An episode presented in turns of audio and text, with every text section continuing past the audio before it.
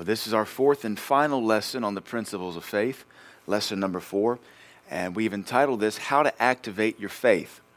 It's one thing to have faith, and everybody does. We've proven that quite thoroughly over the last three lessons. Even the pagan that's headed to hell today has faith. The question is, how do we activate it? Even the pagan who has faith, though it's not faith in God, he knows how to activate his faith too. He gets up and does something about it. So, what we're going to look at in this lesson is how do we activate the faith that we have in Christ? One of the worst things that you could have as a Christian is a head knowledge of Jesus that you do nothing with. And I, the longer I pastor and the more things I go through or experience or the attacks I come under or families we pastor, minister to, travel, etc., the more I realize how terribly deceived and how easy it is to be deceived just because you know Scripture. I want you to hear me for probably the thousandth time. Knowing Scripture does not make you safe. Knowing Scripture does not make you right with God. It is the doing of the Word that justifies you. It is not hearing only, lest you deceive yourself. And so this lesson is very critical because we can know all the principles, all the concepts, all the precepts of faith. We can know all the scriptures of faith. We could even stand up and teach it and watch other people be radically blessed by it. But if we're not doing what we know, the book of James is very clear. We are self deceived. We're not even satanically deceived. The Greek word is unique, it says self deception. So, this lesson is going to be taught so that we are not self deluded, self delusional, uh, having a form of godliness but divorcing the power thereof because we have a head knowledge. You wouldn't believe how many folks know the scripture but don't live it. All you have to do is troll on Defaceless book, and you can see how many folks show off their appendages and their parts and their cleavage, and then they say, So blessed to be a child of God. You're a self deluded woman, you're a deranged man. To be able to say, I'm in a relationship with Jesus Christ, and then everything you post is just sexual or drunken or lewd. Uh, that's a prime example of what we're seeing today. We want to know how to activate our faith. So let's jump into our lesson here. James chapter 2, verses 17, 20, and 26 teach us that faith without works is dead. So there is a work to faith. We're not saved by works, we know that. We are saved by faith. Uh, it is the gift of God. But now that we're born again, there is a work that must be accomplished. Faith must have some action to it. Faith is not something to be sat upon and collected. Now, I joke about I, there's a few things I collect. I collect uh, classic action figures. I have a very impressive mineral and rock and fossil collection. And uh, honestly, Ecclesiastes is so accurate, like the rest of the Bible. What good is there to those that collect stuff except to the putting on a shelf and looking at it? Every time I buy something off of eBay, and I'm so excited to get it, it comes in the mail. I, I send whoever to go pick it up at the post office because it never fits in our mailboxes. And I get it and I open it up and I'm happy for about a minute. And then I know exactly where it's going in my barrister bookshelf at home to be looked at. The end. Because you can't play with very expensive mineral collections, they're very fragile. And you can't play with classic action figures because they're fragile. Even though I know it's an action figure, they should be called inaction figures. Because all you can do is just take them out, look at them, dust them off, put them back in your barrister bookshelf, and close the lid. Same with faith. If you're not doing anything with it, why have it? Because you can't look at it sitting on a shelf. The only way we can see faith in our lives is by action.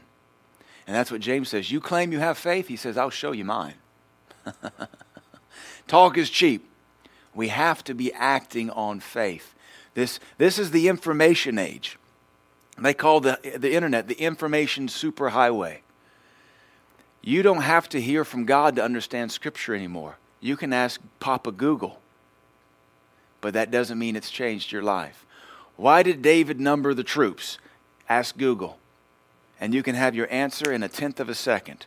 You can have 15,000 answers. And so that doesn't mean that any of them are accurate. But to get the answer from God might take you six months of prayer and fasting.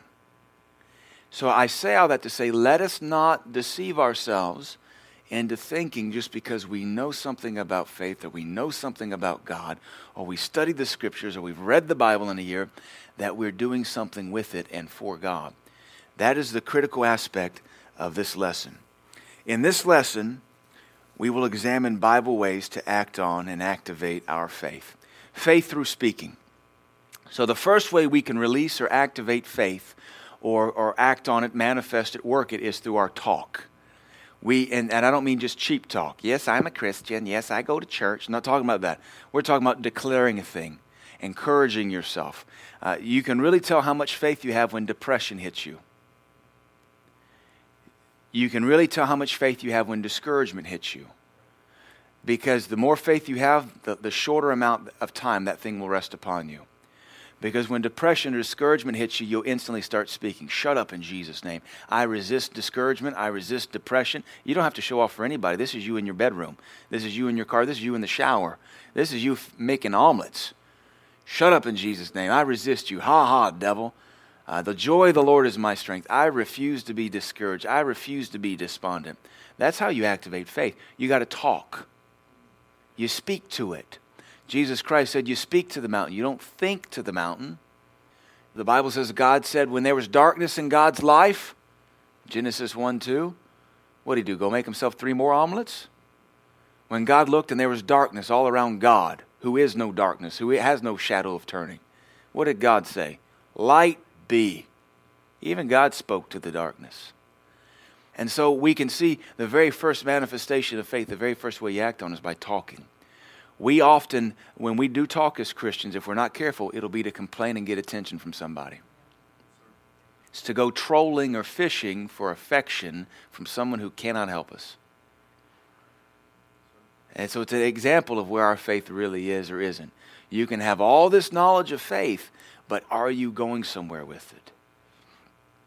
We were years ago down on the bayous of Louisiana, and I, I grew up in the swamp lands, a little bit north of swamp lands. It's not like I grew up on a Pirogue or a stilted house or anything, but we drove through the bayous all the time. Always wanted to ride a airboat, you know, one of them Cajun boats. And so we finally got to do it a couple years ago and, and go down and take an airboat ride. And we actually caught alligators by hand, which is pretty crazy. I got a picture of me and cousin Phil holding an alligator we caught. And uh, this guy, the guy we went with, he had a, a, boat. Now, if you've ever seen an airboat, it's got that giant fan on the bottom. It runs in about an inch of water. It, they literally are strong enough to go up on land because they're, they're smooth bottom. They, they, they are so flat. They are flat bottom boat. They can literally cut on a dime. You can be doing 60 miles an hour and turn 180 and not flip. It's the craziest thing you've ever seen. So he gets his boat out, and we didn't ride in the big boat, but the one boat he had, they have Chevy big block engines on them. And I said, Well, how many horsepower does our boat have? He says, 550, 560 horses. I said, Well, what about that one? He said, That one's got 980. A boat with 980 horsepower. And, and I said, Is that fast? He said, It's the fastest thing on the bayous. I said, Are we taking that? He said, You don't want to take that. We're, we're going to go in this one here. And the one we went in was plenty fast. I was uncomfortable because I'm thinking, you sit five or six feet above the water in chairs. He sits fi- like two feet higher than you, and I'm just trying to do all the physics in my mind about we're cutting this thing so tight. Why are we not falling over? But they don't. And we'd go up on land and going down into other bayous and other ponds, and we were down there on Lake Pontchartrain. But he had all that horsepower, but he told us, You don't want any of that. You can't handle it. We claim to have 900 horses, and we do nothing with it. We claim to have all of this, and yet we do nothing with it. We go nowhere. We, we collect all the horsepower, we put it on the back of an airboat, and we park the thing. And all we do is parade people around and show, show off our airboat and never really do anything with the air or the potential air thrust. When I tell you, it's the most fun I've ever had uh, uh, in the swamps. I don't know if there's any other fun to be had in the swamps, but to go that fast, we were doing 60 or 70 miles an hour on an inch of water. Uh, we had to wear earmuffs because it's so loud. But faith is the same way. You can talk about it all day long, but until you fire that thing up, it's, it's, it doesn't do you any good. So, faith through speaking. The easiest way to activate and release faith is through speaking. The spirit of faith believes, therefore it speaks. Speaking faith is the easiest way to act on your faith. Also, uh, you can do it without having to go anywhere. You can be laid up in your hospital bed. You can be laid up in prison. You can be laid up on your deathbed and open your mouth and change things. How many folks in the Gospels, and we may have a few examples here, they couldn't do anything but cry out, Lord, David, uh, Jesus, thou son of David, have mercy. They cried out with their mouth. They didn't think with their mind. They didn't click their heels together and wish for Jesus to come heal them. They cried out with their mouth, and Jesus stopped and he turned to them and he healed them. So, this thing called faith, it helps us if we'll speak it. Speaking faith is the easiest way to act on your faith. Faith without works is dead, and we need to be acting on it. Open your mouth. First Samuel says the, the wicked remain silent in darkness. Don't be quiet as a Christian. In this political arena, we know that uh, a bulk of the reason the nation is the way it is is because the church has been silent. And so we need to start doing it. At the same time, it's not just being politically active. How much depression do you still fight? How much discouragement do you still fight? You can change all that by praying, declaring. As David said, he encouraged himself in the Lord. He spoke to himself. We have two whole Psalms that were written to nothing but himself. Why are you cast down, O my soul? Hope in God. So you can do this. So look at our first example here. God spoke creation into existence. That's the faith of God. That's the God kind of faith. He said, Let there be, and there was. Let there be light, there was light. He said, Let there be trees. Trees are still producing today. His faith, his infinite faith, because he's God, he said, Trees be, and we have a billion types of trees that are still propagating themselves to this day. He said, Light be, and the physicists tell us light is still expanding.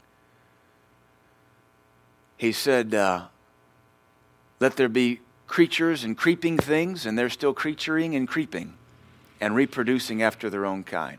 He said, Let there be seed time and harvest, and it still is. That's how powerful faith is. Now, we don't have it like God had it because we're finite, but He's infinite. But we see the first demonstration of faith in Genesis 1 2. Abraham trusted God and said, I and the lad will return again. What an example of faith. Before he did anything, he said it. Uh, this is when he said he knew he was going to have to go sacrifice his son, but he said, I and the lad will return again we're coming back.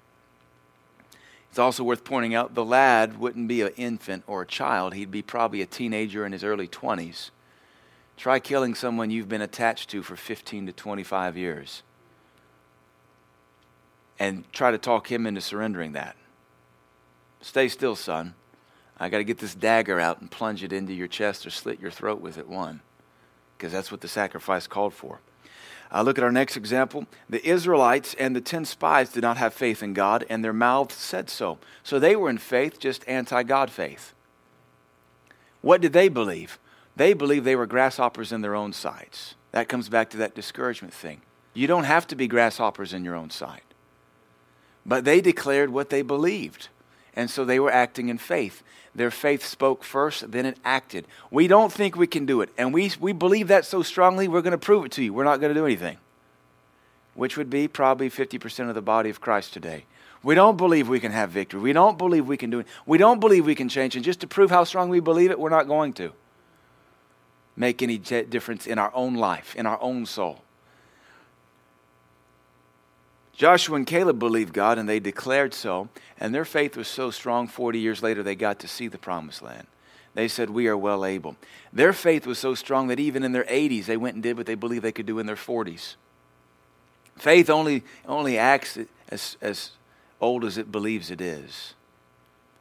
The Bible says, uh, the, the, Those that wait upon the Lord shall renew their youth, they shall renew their strength like eagles. Uh, my wife and I, even though we're just in our 30s, we pray, Lord, we thank you for quickening our flesh and renewing our youth.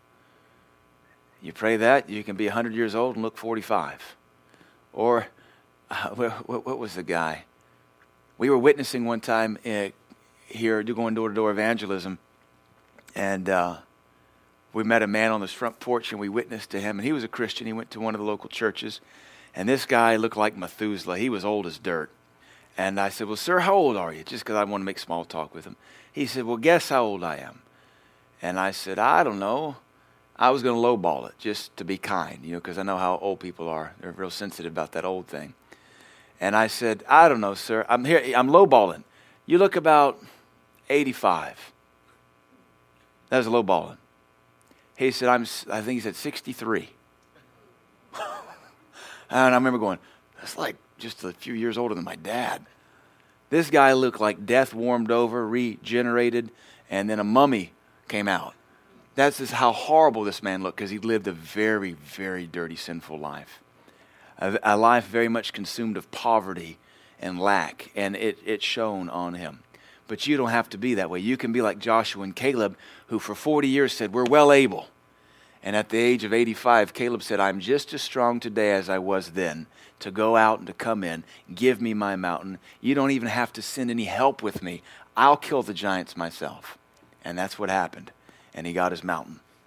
The three Hebrew boys declared their faith to Nebuchadnezzar. How much of faith are we declaring? Are we, are we relegating it to a bumper sticker or our post on Facebook or some, uh, some cheesy tattoo on the back of our neck, wrist, hand, lower back, or some anklet. That's not a declaration of faith.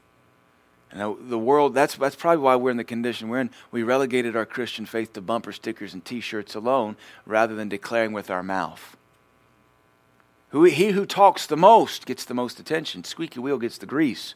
We need to be loud and vocal about it. You'll find out most of your opposition is pretty spineless. Just be louder and a little bit more confident than them, and they'll back down. So they declared their faith to Nebuchadnezzar, who was killing everybody who wouldn't worship him. And they said, Our God, whom we serve, as if to say, He's not you. He is able to deliver us from the burning fiery furnace, and He will deliver us out of thine hand, O king.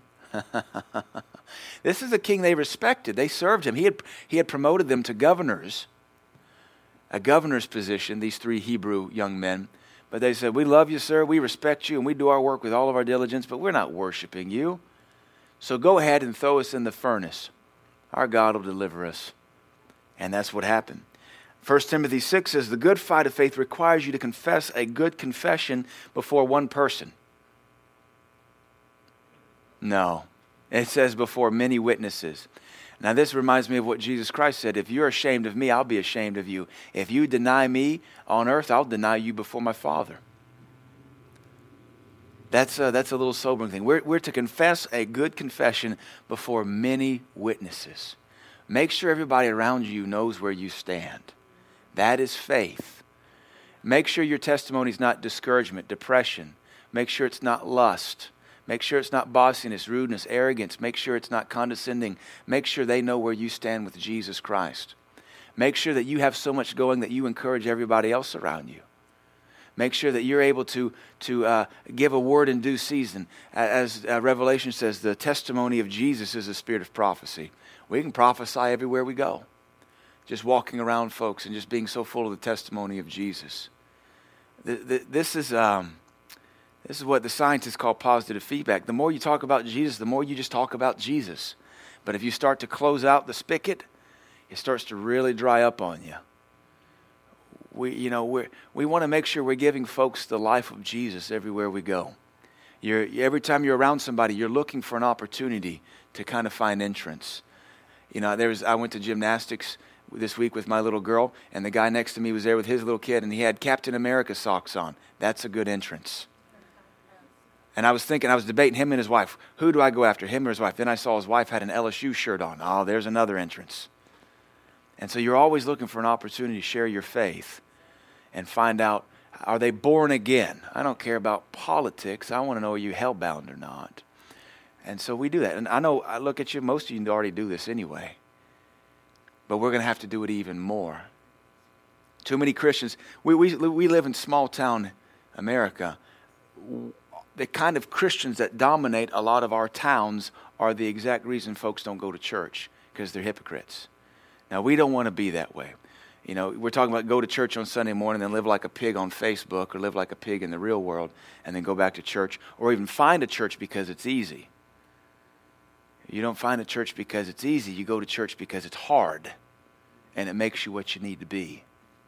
You have to have discipline. And so we want to make sure we're not as some Christians who are the stumbling block. If nobody knows you're a Christian but you, you're probably not a Christian. and if you got to convince people you're a Christian, you're probably not a Christian, but you can be. By Christian, I mean Christ like. Amen. All right, this is not preaching the way I wanted it to. It's supposed to just be teaching because it's Sunday school, but I don't know Hebrews exhorts us to hold fast our profession of faith. So hold fast to it. Don't let go of it. Don't let your mouth grow silent.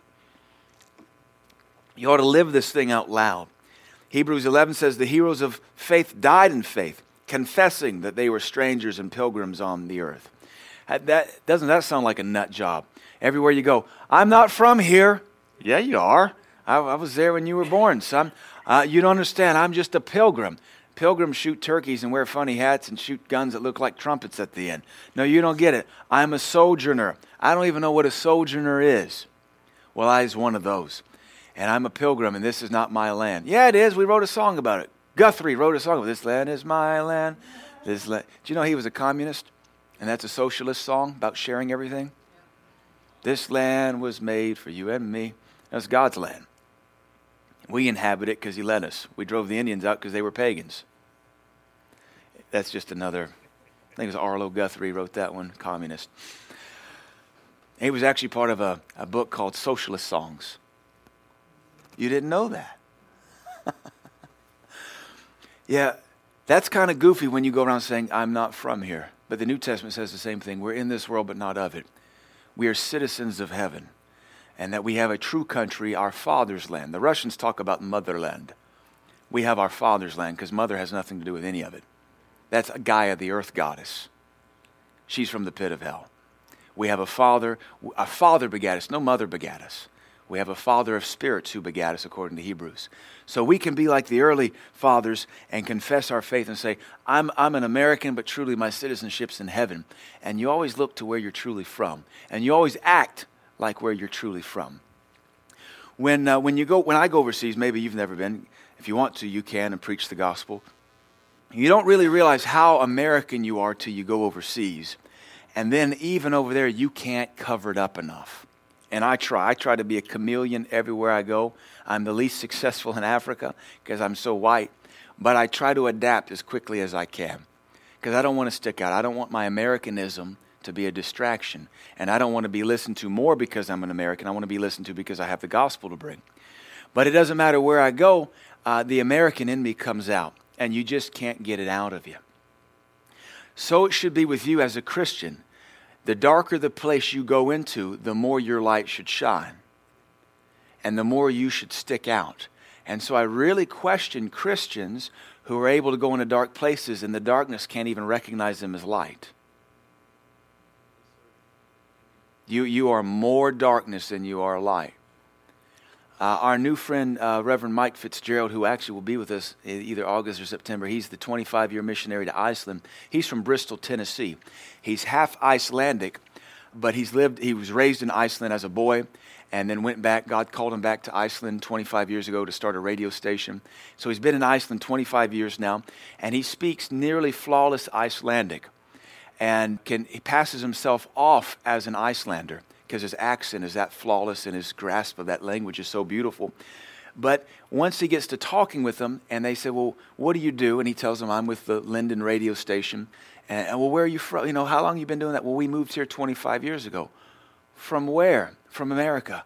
Oh, there was something I could detect in your language.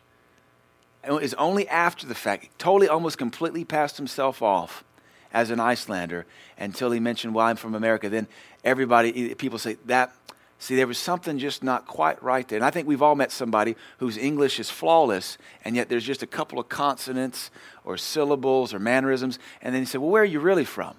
And then you find out they're from the UK or they're from Australia or they moved here from Peru as a two year old or a five year old. And you say, see, you can't disguise where you're really from. Even a missionary that's half Icelandic spent the first half of his life in America, the last half of his life in Iceland. Even he cannot completely mask that he's an American. What does it say about a Christian that can mask their Christianity? I think it tells me that maybe they're not one at all. Or they have worked so hard to be ashamed of Jesus Christ, they have taken their little light of theirs and hidden it from him. We don't want to be like that. We confess boldly and proudly we are strangers and pilgrims on this earth. We are of this world, in this world, but we are not of it.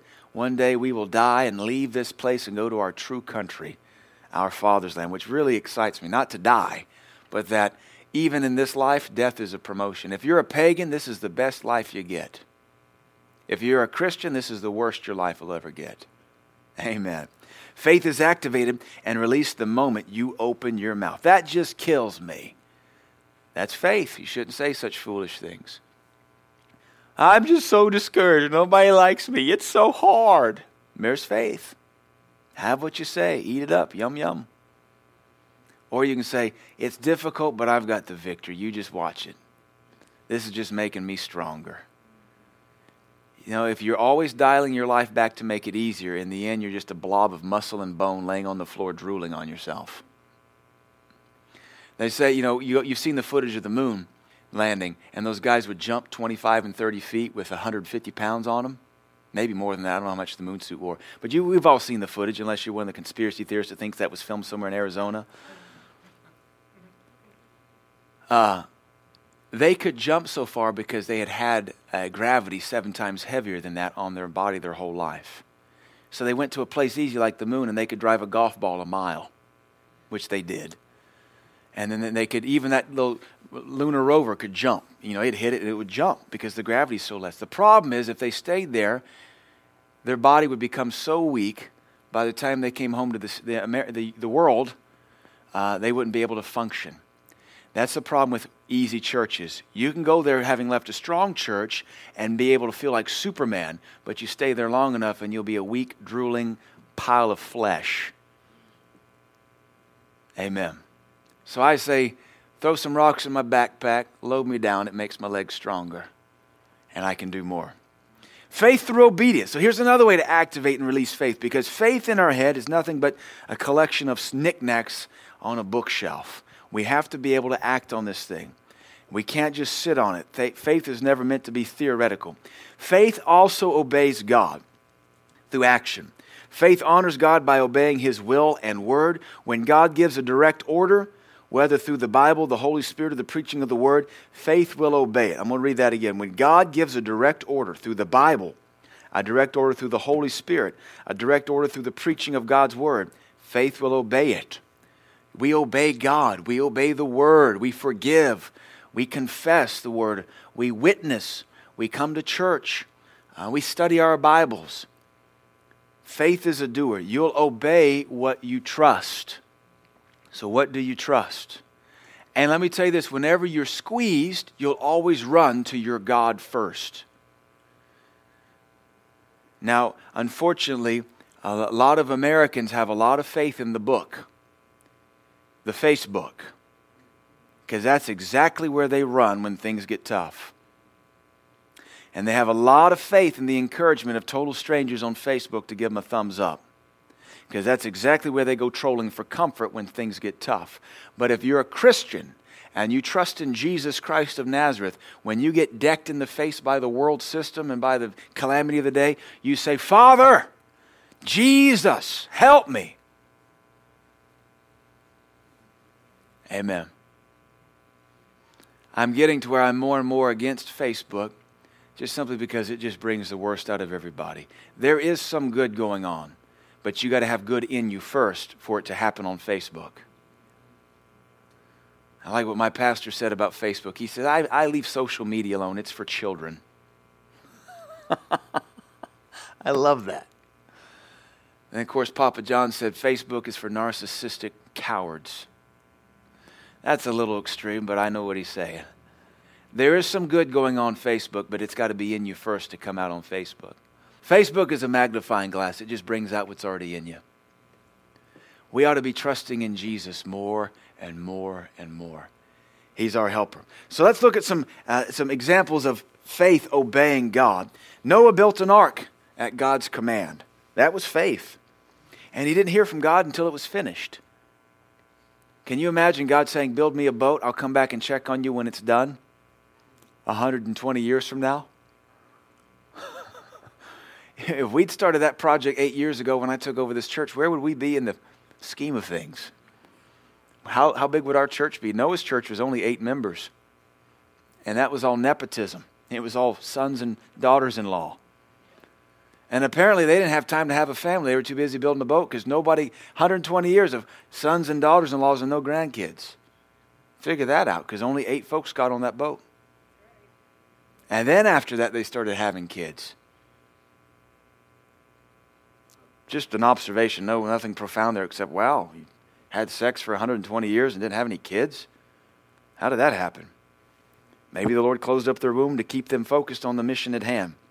Abraham left his homeland at God's command. How many of us are willing to leave home at God's command and leave family behind if the Lord were to ask us to? Now, we know God wants our family saved, but sometimes you got to leave them for them to get saved. Moses challenged the greatest king of his day at God's command. How would you like it if the Lord spoke to you and said, Go point your finger in the face of the president and tell him he's doomed and I'm coming after him? I don't think we'd want to do that. Actually, in this day and age, we'd all say, Send me. I'll go. Gideon destroyed his father's pagan idols at God's command. Well, nowadays, he has trouble getting Christians to destroy their pagan idols, much less their fathers. But it was an act of obedience. Numerous battles were won when they fought as God commanded. You can't fight battles as you want to. Your wisdom doesn't always get it done. David learned that. He was the greatest military tactician uh, of his day, probably for the last 5,000 years. And yet he learned, I only win because I fight when God says fight. Wisdom says, gather up every horse and chariot you have and, and attack. God said, dig some troughs, fill them full of water. God said, wait till you hear the rustling of the mulberry bushes. God said, sling in five stones. God said, hide. God said, run. God said, face. God said, mount up, take 400. It's always something different. What that requires is a constant relationship with God to get the current directive. Peter preached to the Gentiles at God's command. John wrote the Revelation at God's command. The lame at the gate beautiful arose at Peter's command. This what happens in this day and age when nobody wants to be commanded. You will not see miracles until you can obey commands. God does not work miracles for lawless scoundrels, for those that do what they want, when they want, as they want. As we point out, nine principles in the Satanic Bible. The first principle, they won't call them commandments, but the first principle of the Satanic Bible is do as you want. God does not honor that. Well, I just think that God doesn't ask you to think, He asks you to obey. Well, I have a better idea. God never asked for a better idea. That would be to say that the Lord's idea was flawed somehow.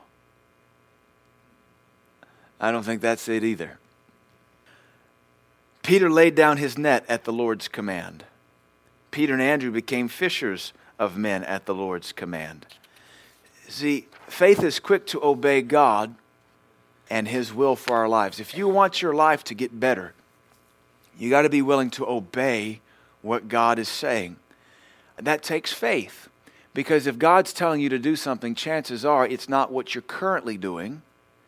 And if you're having trouble doing it, it is certainly because it's not what you're currently doing. And so it's going to require faith to get yourself out of that life rut.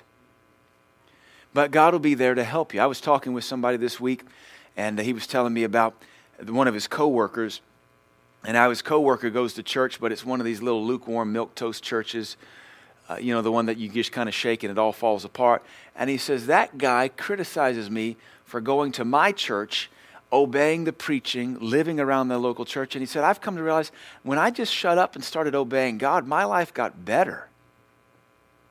And he said, He wants to put me down because my life is getting better and he thinks I'm a little follower and a lemming. And he said, I am. I'm a follower of Jesus Christ. And it makes my life better. This guy, the other guy goes to church but doesn't follow anything, so his church does him no good. I want you to see that when we obey God through the scriptures, through the prompting of the Holy Spirit, it does nothing but benefit us. Us obeying God does nothing for God. God is God. He is the all sufficient, self sufficient one. He needs nothing. Now, what, if it does anything, it glorifies Him. But you and I both know God could wipe planet Earth off like that, and he would still be God, and the angels would still glorify him. So if he gives us a command, it's going to benefit us. It's going to be hard on us, it's going to challenge us, it's going to stretch us, but in the end, it's going to be for our better. Just like the doctor gives you medicine, it's going to make you sick, it's going to make your stomach hurt, but in the end, it will make you better. There are some side effects called uh, you're going to have to swallow your pride, you're going to have to let some friends go, but in the end, you'll be better We trust doctors more than we trust God because we've tasted and seen that they're good. And the Bible tells us to taste and see that the Lord is good. Father knows best. Just trust Him and obey Him. He will take care of you. Faith through faith, all right? So we had faith through speaking, faith through obedience. Now we activate faith through faith. What in the world does that mean? That was me trying to scratch up a title for this other phenomena for how we act on faith. Sometimes faith just steps out and does something, though there is no command or instruction. Because faith is of the heart, we often act on the things that are in our hearts, and this too is faith. We must be careful here because not everything in our hearts is godly or God pleasing. And so, this is an element of faith where there's not a scripture for it, and we don't have the Holy Spirit telling us to do it, and we don't necessarily need to command or say anything, but it might be something like I, I look at Wendell and my heart just compels me to bless him with a pair of shoes. And I just step out in faith and do that. The Bible didn't tell me to buy him shoes. I actually I, I bought uh, a pastor some shoes in South Africa one time. I don't know if it offended him, but his name's Pastor Trevor. He's friends of ours, and I we'd been around him a couple times. And so uh, I don't know if it was two trips ago or when. I looked at him, and, and he's a pastor. He's a holy man of God. His wife, Miss Annie's wonderful. His little girl, her name escapes me now. Cute little girl. They're just precious. I looked down, and he had on some nice British wingtips, but they had his big toe was sticking through the top of them. I said, Pastor Trevor, that is unacceptable. And I threw him a big chunk of money. I said, Go buy you some good shoes, man, just to bless them. Didn't have the Holy Spirit prompting me. And you might say you had Scripture doing it, but if you, if you buy shoes for people based on the Scripture, you got to buy everybody's shoes. But uh, biblically, the Bible says you're to shod your own feet. And so that's just an example of your faith just compelling you just to step out and do it. So let's look at this here. Many patriarchs were moved by their hearts to build altars to God. God didn't tell them to build an altar, but God had done something for him, or, or, or her, or them. And so their hearts just said, I'm going to build an altar. I want to worship God here. And they built an altar. They wanted to honor God and consecrate themselves to Him. This was an act of faith. We don't build altars today, but what we might do is um, we, might, we might sow an offering uh, if a minister or God touched us and said, Lord, I just want to do something for you. Uh, uh, I just want to, and so you send money to a missionary or something. Or you might, God does something and you just want to come to church during the middle of the week and just come to the altar and pray and worship God at the altar. It's just something your heart compels you to do and you act on it. I would never tell anybody to quench or stifle what's in their heart to honor God. The widow's mite is an example of this thing. Her heart just compelled her to give all that she had. Jonathan set his heart to defeat the Philistines, and his armor bearer supported him. That's a ministry of helps. They acted on their heart and were victorious. God didn't tell them to go attack the Philistines, but the Philistines were the proven enemy, and, they, and Jonathan said, My job is to wipe out the enemy. What do you think, armor bearer? Can we do it? And the armor bearer said, My heart's with you. Whatever you want to do, I'll help you. And it was just an act of faith. You get, I guarantee you the armor bearer had no vision except just don't die. Amen. And because they, they were willing to trust God and step out in faith, they did, and God provided the victory. The two of them made a whole garrison of Philistines run away in fear. David's heart moved him to build a temple for God. He had no commandment. The Lord didn't ask him to. It, it just came upon David's heart the Bible tells us one day, he said, Lord, it's not right. Look at my beautiful house of cedar. Look at these, these, these palaces I've built for myself. And you, Lord, you dwell in a house of tents. You dwell in a tabernacle of fabric. Lord, it's not right. You are the great God Jehovah, and you ought to dwell in the most magnificent thing man has ever seen. His heart, his heart couldn't handle it that God was, that he was living better than God. Now, he has an awesome heart there, but we see the fallacy. Since when, and the Lord said, Since when do I need a place to dwell? The earth is my footstool, and you want to build me a house? And he said, When have I at any time asked Moses or the prophets to build me a house? But then the Lord said, Yet I will honor you. And the Bible lets us know the Lord gave him a blueprint for the temple in the Spirit. And the temple blueprint that God gave David is exactly what Ezekiel saw in his vision of heaven. So, what the Lord actually did was gave David a vision of heaven and how the Lord's temple looks in heaven. And, the, and David set up the rest of his life storing money to reproduce a little model of that on earth. All because his heart said, Lord, it's not right to have a nicer house than you. Lord, it's not right I have a nicer house than you. That was all an action of faith. And because of that, we have Solomon's temple. Because of that, we have all the greatness of Zerubbabel's temple. We, because of that, we have the greatness of Herod's temple. And because of all that, we now have the teaching that we are the temple. All of it kicked off because David's heart said, God ought to live in a nicer place than me. And it was a total action of heart. All of it we see is in a matter of honoring God. And all of our hearts ought to be looking for a better way to honor God. God ought to have the highest place of honor in our life. And when He does, your heart will do all sorts of stuff for Him that'll probably be even outside the Bible. You know, there's not a there's not a, a commandment in the Bible that says give the Lord a, a picture colored with your left hand scribble scrabble offering, but kids do that all the time.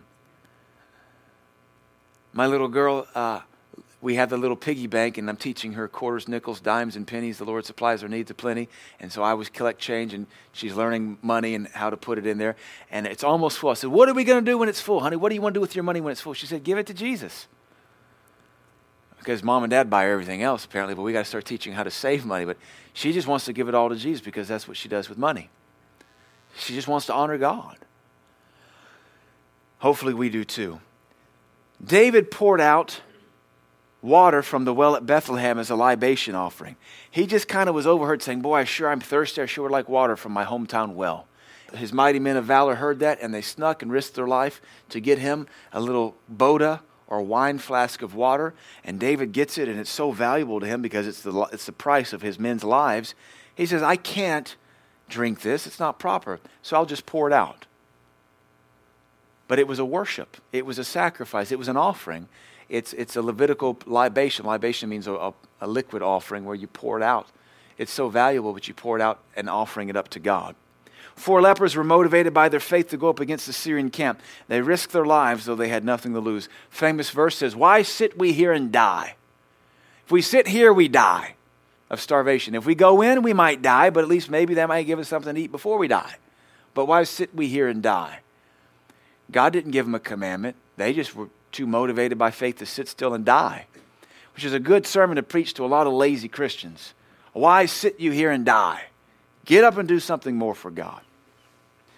The woman with the issue of blood sought Jesus for healing after she had learned uh, he was healing people. She acted on the faith in her heart. The Bible says, uh, the Lord said, Thy faith hath healed thee. Be of good cheer, woman. Thy faith hath saved thee. She had no commandment. Actually, she was violating the commandment because she was a Jewess and she had a issue with blood. She was uh, ceremonially unclean and could not come into the camp until she was healed, much less to come and touch a rabbi or a Jewish leader. She broke commandments to act on her faith. Go figure that one out doctrinally. John Mark abandoned Paul and Barnabas. There's faith.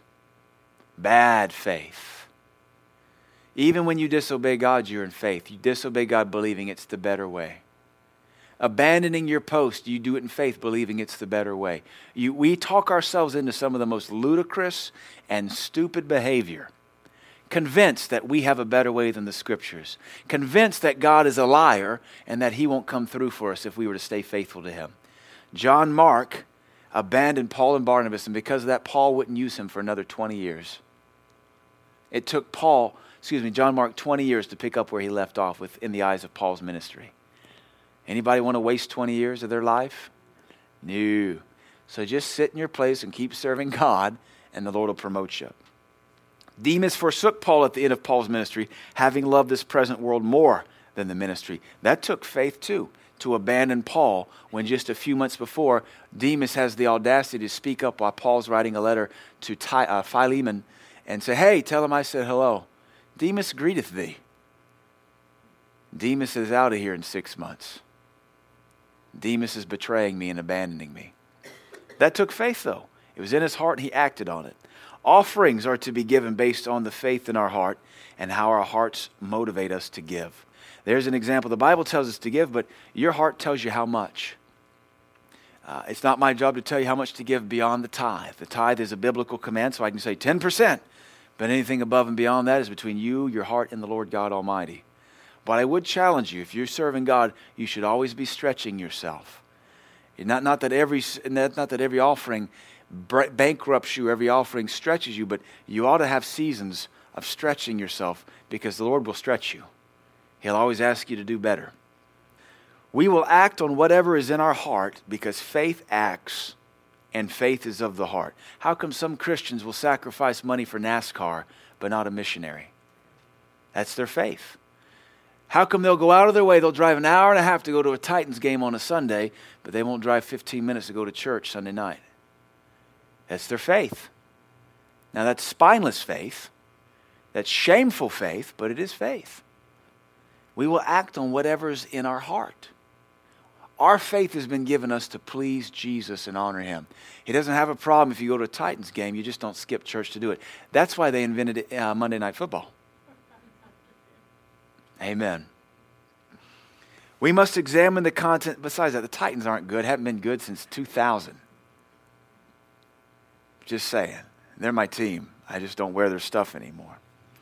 We must examine the contents of our heart and make sure our faith lines up with what God is saying and doing. Make sure your faith is in line with the Word. Because you all, every one of us operates in faith every day. We're sometimes on the rails of God's Word, sometimes we're off the rails. But it's all faith. Let us make sure that in order for your life to finish its course, and in order for your life and your destiny to make the concourse that says, Well done, good and faithful servant, you've got to make sure your faith stays in line with God's Word. It's not always easy on the flesh. Sometimes you take those corners and your flesh wants to jump off and do its own thing. But stay in line with God's word and you'll watch your life go further than Cookeville could ever dream for you. Amen. Father, we love you. We thank you for these lessons on faith. I pray, Lord, that these would touch many lives through our pod school and our podcasting. Father, may this, this word not return to you void, but may it accomplish everything you purposed. Thank you, Lord, for helping us to glorify you with our faith. In Jesus' name, Amen.